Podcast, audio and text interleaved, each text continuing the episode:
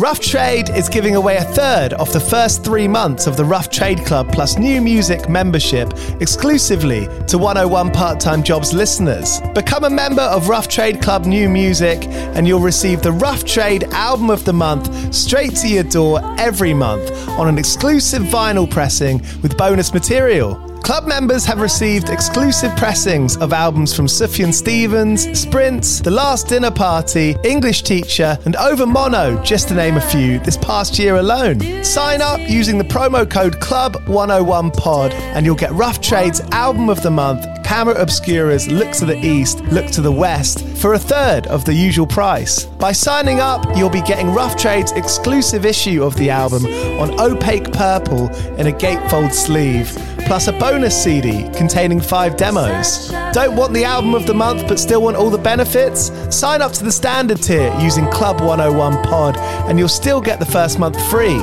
You'll also get free shipping on all orders, 10% off at the bar and on secondhand vinyl in store, and exclusive access to sold out Rough Trade events. So don't hang around. Head to roughtrade.com slash club and sign up with the code CLUB101POD.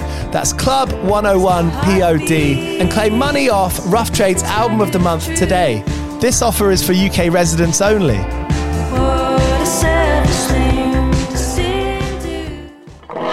Do you play in bands? I did for the longest time. And I wish that I knew that DistroKid was a thing. I don't even think it existed back then. DistroKid makes music distribution fun and easy with unlimited uploads, and artists keep 100% of your royalties and earnings. A million plus artists rely on DistroKid to get their music on Spotify, Apple, YouTube, TikTok, Tidal, Instagram, and all the major streaming services. When you get DistroKid, you can see a DistroKid bank and withdraw your earnings. You get notified when you've earned royalties and you can withdraw via the app. And you can even check your streaming stats on Spotify and Apple. Get 30% off your first year on DistroKid by going to distrokid.com slash VIP slash 101 pod. 30% off for your first year. That's not bad. We know it's a tough world out there. Why don't you make it easier for yourself? And to get 30% off that free year as an artist, where you get 100% of your royalties and earnings, go to distrokid.com slash VIP slash 101 pod. All right, stay with me. I'll be right back after this.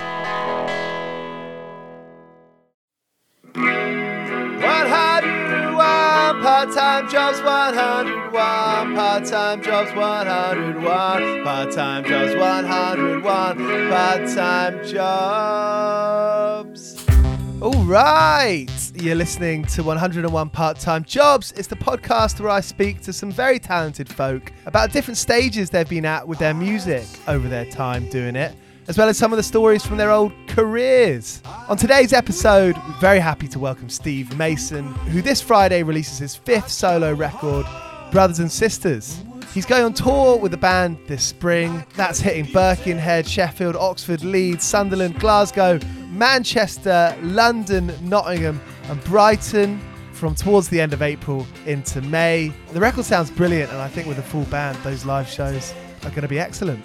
Cheers for listening to 101 Part Time Jobs, supported by 2000 Trees Festival, which is a great independent rock festival in Cheltenham, just a few hours away from London. They've been making new band announcements for the last week, and today they've announced some more, including American football, Employed to Serve, Prima Queen, Militarie Gun, Bat Sabbath, and loads more. That's on top of Frank Carter and the Rattlesnakes, 100 Reasons, Rival Schools, The Bronx, loads of brilliant bands heading to 2000 Trees this July.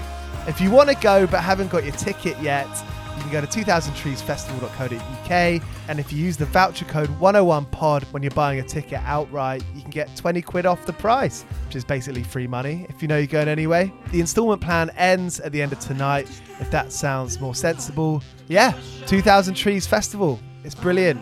Thanks again for listening. Here's Steve Mason on 101 Part Time Jobs. Go well. Cheers.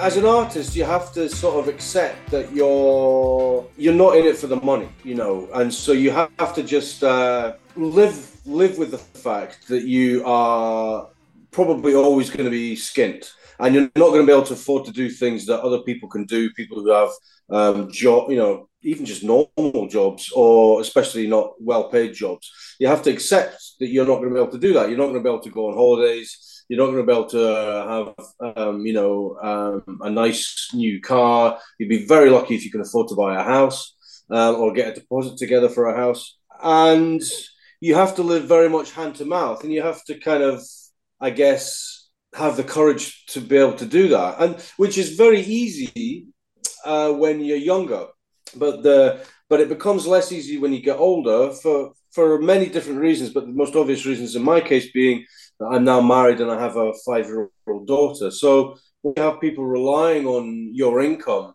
there's a lot more pressure, and it's it's quite it feels like quite an intimidating situation to to be in with when within which still to attempt to be creative Yeah. um i mean i've always i guess been most creative when i'm kind of I, I don't necessarily need to be happy but there needs to be a certain element of stability. So yeah i mean it's just kind of th- that side of it is, is is one part of it. But then i guess the other the other part of it is just that that drive the thing that drives you on which is loving the creation of brand new art and trying to consistently surprise yourself and push forward and better what you've already achieved and add to the the, the sort of greater canon of work of of of, of artists globally. Um, and hope when the books are opened up your name will be in the the books as someone to uh, take note of. It's brilliant speaking to someone like you with such a canon such like a, a, deep pocket of tunes and records and real experiences and the impacts that you've had on people's lives. You know the soundtracks and the feelings that mm.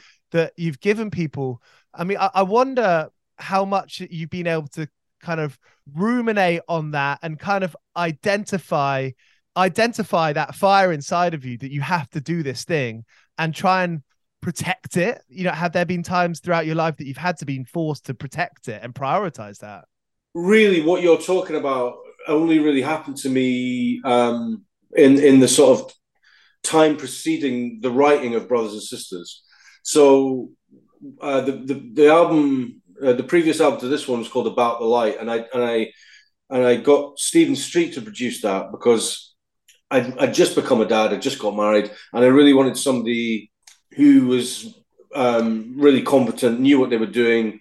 Um, I, I sort of wanted to be a bit less hands on, and I suppose someone that was gonna help me potentially create something that might get played on the radio. But then going into this one, I realized that potentially going down that road of chasing radio plays and um, and kind of becoming a, a um, I guess potentially a reactionary, maybe was it, wasn't me, and it was and it was a mistake, and um, and that's not you know that's not that's no um, I'm not in any way having a dig at what what, what Stephen Street did whatsoever. I, wanted them to come in, and he did exactly what I what I wanted, but I just felt personally as an artist that if you deviate from the path of truth uh, with respect to your art, then you're never gonna really achieve anything except the destruction of your own art. So really, um, I guess uh, I had to sort of have a word with myself and really work out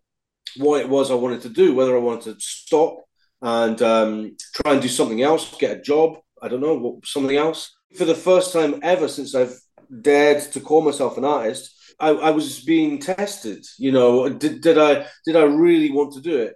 Did I really want to do it to the point where I was prepared to you know carry on living in a way which is hand to mouth carry on living in a way which is somewhat precarious for the love of music and for the love of what I might be able to achieve and might be able to do or was I just going to pack in at that point? and I mean I mean not necessarily take an easier route because trying to get a job you know, is uh, very, very difficult anyway. So I had to sort of really decide what it was I wanted to do. And then once I decided that I didn't want to give up, I didn't want to stop, then I had to again realize that I had to remember what it's like to to be an artist, and I have to rem- and, and that kind of and, and decompartmentalize the family situation and just start because what I used to do, you know, before I had any responsibilities, I spend a hell of a lot of the week sitting around daydreaming or watching films or just thinking or um, or doing nothing.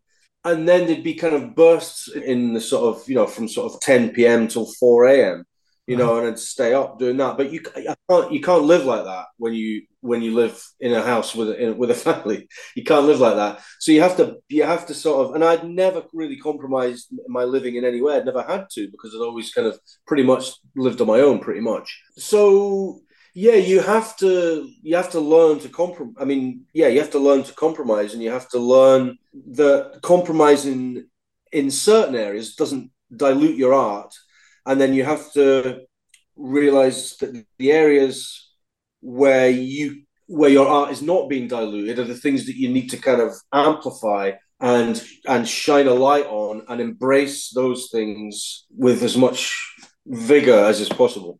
When, yeah that's a great great answer. Thank you so much for getting into this you know because because i realized that this conversation by nature you know it kind of requires you to dig deep really. After about the light and you know whether you know when when you when you decided that you did want to do the next record when you decided you did want to do what was going to become and what is brothers and sisters were there you know you talked about okay well what do i want to do? Were there any kind of prerequisites or any kind of specific points you wanted to to do in yourself? You know you know you talked about making record for radio play and you realized that's not your the, the truth of your path.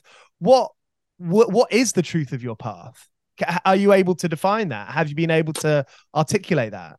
I think the truth of my path would be what i believe should be the, the path of, of all artists which is not allowing any external forces to come in uh, during the, the process of making the art and diluting it in, in, in any way or tampering with it in any way.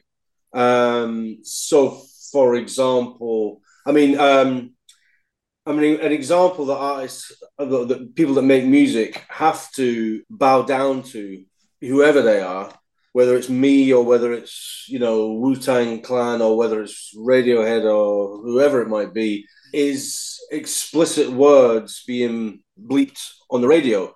I've got a track out at the moment called "People Say," mm. and it's been played on the radio quite a lot. And um, there's a line in it which goes, "And when I look you in the eye, it's time for fighting." I never really thought too much about that, but somebody like the BBC might go, "Well, you know, there's a war on at the moment, uh, fighting. Mm. Uh, we don't want to remind people that there's a war on." yeah. yeah. you know, despite the fact that they might see it on the BBC News and hear about it on the BBC News. I, I mean, I remember when um, during the first Gulf War, or during, during the first illegal invasion of Iraq, massive attack were forced by by by radio to change their name to Massive. I didn't know that. Which um yeah, they were, so so the so the radio, so the DJ would go and here's Massive with unfinished sympathy. you know, you massive what? And um, just just just massive compromise.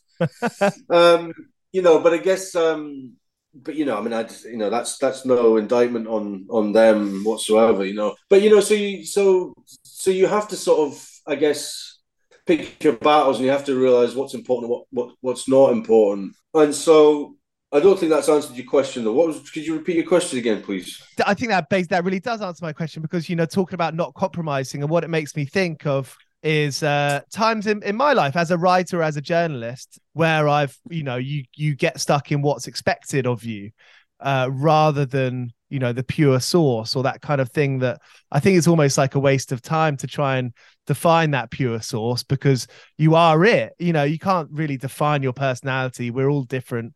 We all have our unique parts that i think it's sort of more fun really to not try and define it. I mean, you know, you said something really interesting earlier, which is you, you said from the time that you dared call yourself an artist. do you remember that what that time was and, and and have you had different stages of your life that you thought no i don't want to define myself as that or and then you know at times that changes and you're like okay well i am because that's what that's what I'm here for. You know, that's where I find joy in life. What, what's your story of acknowledging that you're you're an artist? Well, I was the last real job that I had was I was a car mechanic, and so up to the point where I I um, I stopped doing that. I'd been hanging around for the previous year with some artists from the um, the Edinburgh Art College, J- John McLean and uh, Robin Jones and uh, Sean McCloskey and, and Gordon Anderson. And so in my social life, I sort of was just surrounded by that kind of weird version of masculinity, which I guess people these days call this toxic masculinity, which is, you know, talking about certain, talking about women in a certain way, um, being homophobic, being racist, you know, having this really sort of puffed up, uh, hard man persona, and drinking, spitting, you know, that kind of uh, ludicrous version of of maleness. And I wasn't like I, wasn't like that, but people I knew and and I'd, I you see I saw it everywhere, you know, and but it just it just it just seemed like even at the time when it was when it was kind of like the norm, it seemed ludicrous and really pathetic. Just a cul-de-sac of development as a human being. so when I started hanging around with art, with with real artists, with painters and poets and uh, sculptors and, and musicians, I sort of had this epiphany that I realized that um, because those people that that I sort of knew in my social life and stuff, you know, they would completely pour scorn on anyone if you talked about your feelings or anything like that, let alone write a song. I mean, they all, they all listen to music. And I was just thinking, where the fuck do you think this music comes from? Do you think it comes from some fucking He-Man racist down the pub who's, I mean, you'll sit around listening to the specials. You think the specials, you know, do you think Terry Hall doesn't talk and think about his feelings? Yeah. you know and so i realized um, that the the artists were the brave ones they were the ones to be admired they were the ones who were putting everything on the line and and and and and, and talking fearlessly about their feelings and about and about how they saw the world and uh, in in a, in a way that was so brutally honest that it was very disarming.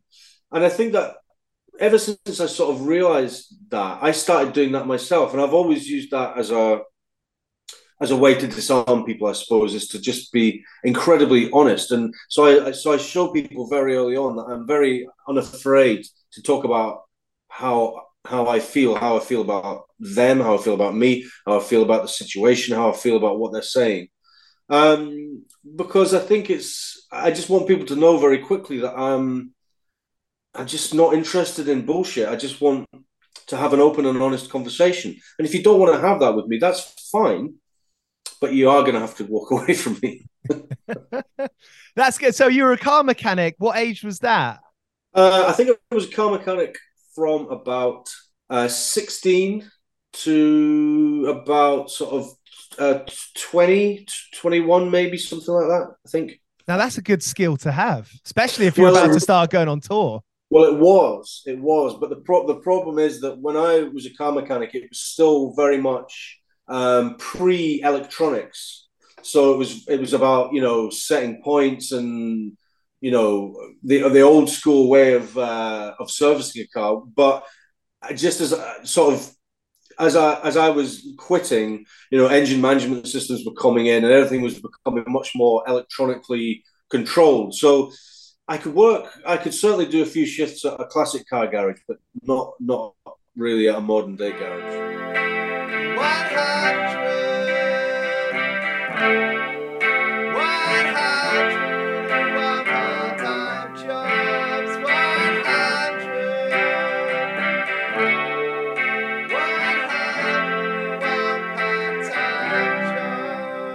So I quit being a car mechanic in um, uh, 90, 92 or 93, moved to London in, in 94, and then we and then we got signed in 90, sort of 96 or 97. That you know that change of life from coming down to London. You know, what was that move for you? Do you remember, you know, your emotions then? Do you remember how you were feeling about that? Your first impressions, maybe.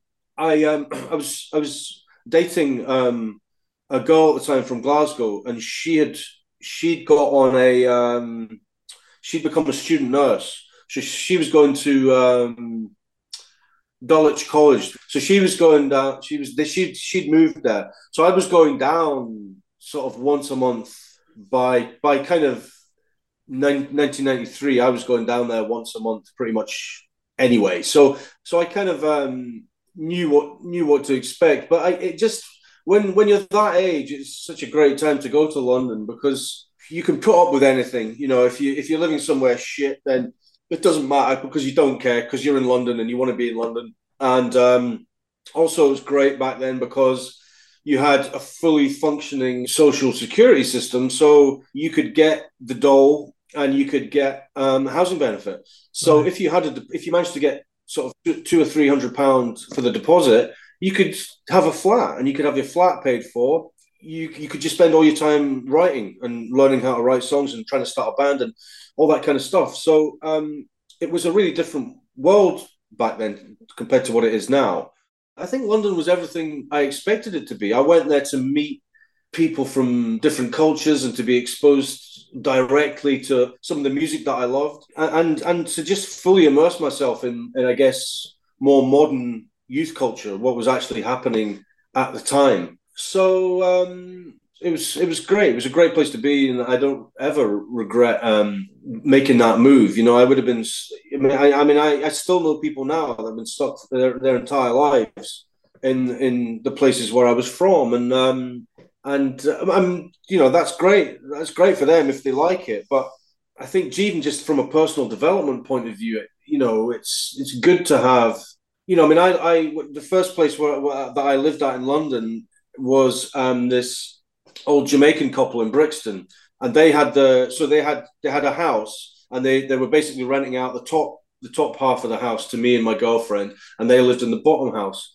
And even just even just that, just sharing a, a sort of a, a space with with them, you, you just learn so much about about you know a culture that you don't really know anything about. I mean, I knew the music, but you know you don't know that you don't you know you don't know, and it was um, it was it was great. And being being in Brixton at that time as well was was great. You know, mostly it was still a bit uh, still a little bit dangerous. Yeah. But again, when you're young, you don't really you don't really care about that either. It's exciting. So Which music halls, which music venues or or bands do you remember from from that time? to be honest, I've I've never really been a big gig person. I, I've been to a lot of clubs, um, but I haven't really been to see that many bands. I was always much more kind of club person. But we used to go to um, we used to go to a place called the Mars Bar, which was opposite where the Astoria was. So if you on the corner of the Astoria, there was a little street, tiny little street that runs down towards Soho Square, and Right. at the top of that street, kind of opposite the where the Astoria used to be, there was a little club there down, and you went downstairs there, and we used to go there. We used to go Talvin Singh. He started up a club there as well. We used to go. We used to go to that. Rails near uh, Euston, brilliant nights. There was a night there called um, the Frat Shack, and that was probably the best club I've ever been to in my life. It was just a crazy mix of people. There was sort of a lot of the mods used to go there, and then a lot of the kind of rockabillys used to go as well, and and, and every sort of subculture around around that because they played a sort of w- within a sort of fairly tight framework. They played a huge amount of music within that framework, which brought in kind of a very strange um, a mix you just wouldn't find anywhere else. Like you'd never Yeah. back then, you'd never get mods going to a rockabilly club and vice versa, or you know, and there, and there was that whole kind of Medway scene thing, which had spilled into London as well. And you had uh, Liam Watson, who at that time had a studio in Old Street, and so you had that whole uh, toe rag kind of scene going on, and that was part of it. And that was an ama- just an amazing club. That. 101 part-time jobs. 101 part-time jobs. You've talked about how after Heroes to Zeros that you, you had a you had a depressive time because you owed a lot of money to the label and that that must have been a very confusing time. You'd had this pretty amazingly effective career to so many people and that still carries on today i mean i suppose my question is you know when did you come through that fug when did you come through that the other side of that dense period where it was um you know not so much of an enjoyable part of of your life Uh, well, I mean, the depression I had lasted from about probably 1993 to about 2010. right right So yeah, I had to. I had throughout the whole of the beta band. I was really, really struggling with my mental health and with depression and stuff. So yeah, the whole. I mean, I I sort of I, around the time of um, Heroes to Z- uh, Hot Shots Two, I went on antidepressants, which leveled which leveled me up qu- quite a bit. But still, it was there, there was still issues. But it, but but they definitely helped for a for for a period. But if you're asking me when I sort of managed to get out of um, the depression thing, um, I guess it was probably about um, seven or eight years ago. Really, really, actually, properly managed to put it to bed and you know and uh, and deal with everything that was that was sort of uh, cause the, the the causes of that and put those things to bed. But it was partially because I did a lot of work on it, and partially I think age really helped me just getting older and my mind slowing down and not being quite so dramatic and teenage about everything. You know. i find that really interesting that you were writing all through that time because um you know i've had troubles with with similar types of stuff and i find it i found it really hard to write with it. Other times i've had i found it hard to write without it. You know it's like Mm. kind of fuck it's ki- so yeah it's great that you were writing the whole the whole time. That that's amazing.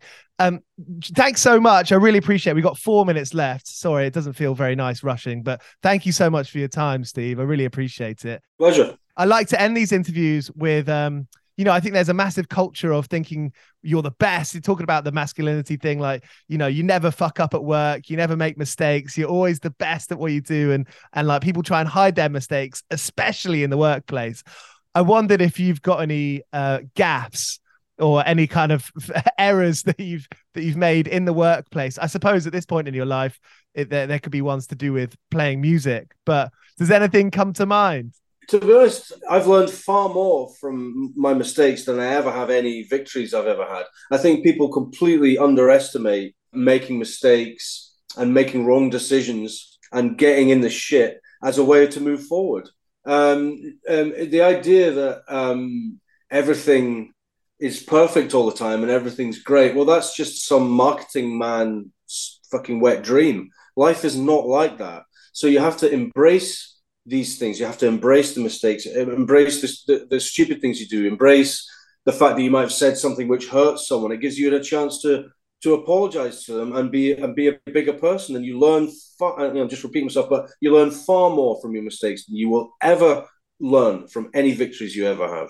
That's a great message. Thanks so much, Steve. Take easy. Nice to meet you. You too. Bye bye. See ya. Bye. So that was Steve Mason here on 101 Part Time Jobs. His new album, Brothers and Sisters, is out this Friday. Catch him on tour this spring. See you later this week with a new episode with Jen Cloher from Australia. See you then. Here's Cox Barra. I've been working all day mate on the side, running around like a blue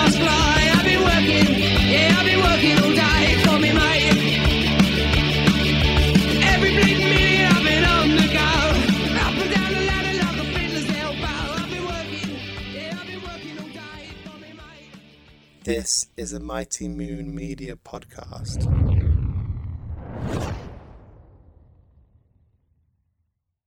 The headlines remind us daily the world is a dangerous place. The elites in charge say everything's fine, stop noticing. But you know better. And your gut knows that time is short to prepare for a world that is four missed meals away from chaos. My Patriot Supply has helped over 3 million families become more self reliant and is the company Americans trust to prepare. Go to mypatriotsupply.com and secure their best selling three month emergency food kits. Each contain delicious breakfasts, lunches, and dinners, averaging over 2,000 calories per day.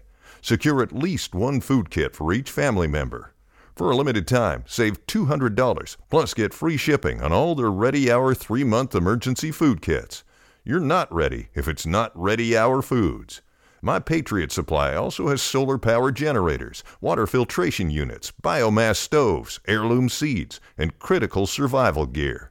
Shop mypatriotsupply.com today. mypatriotsupply.com.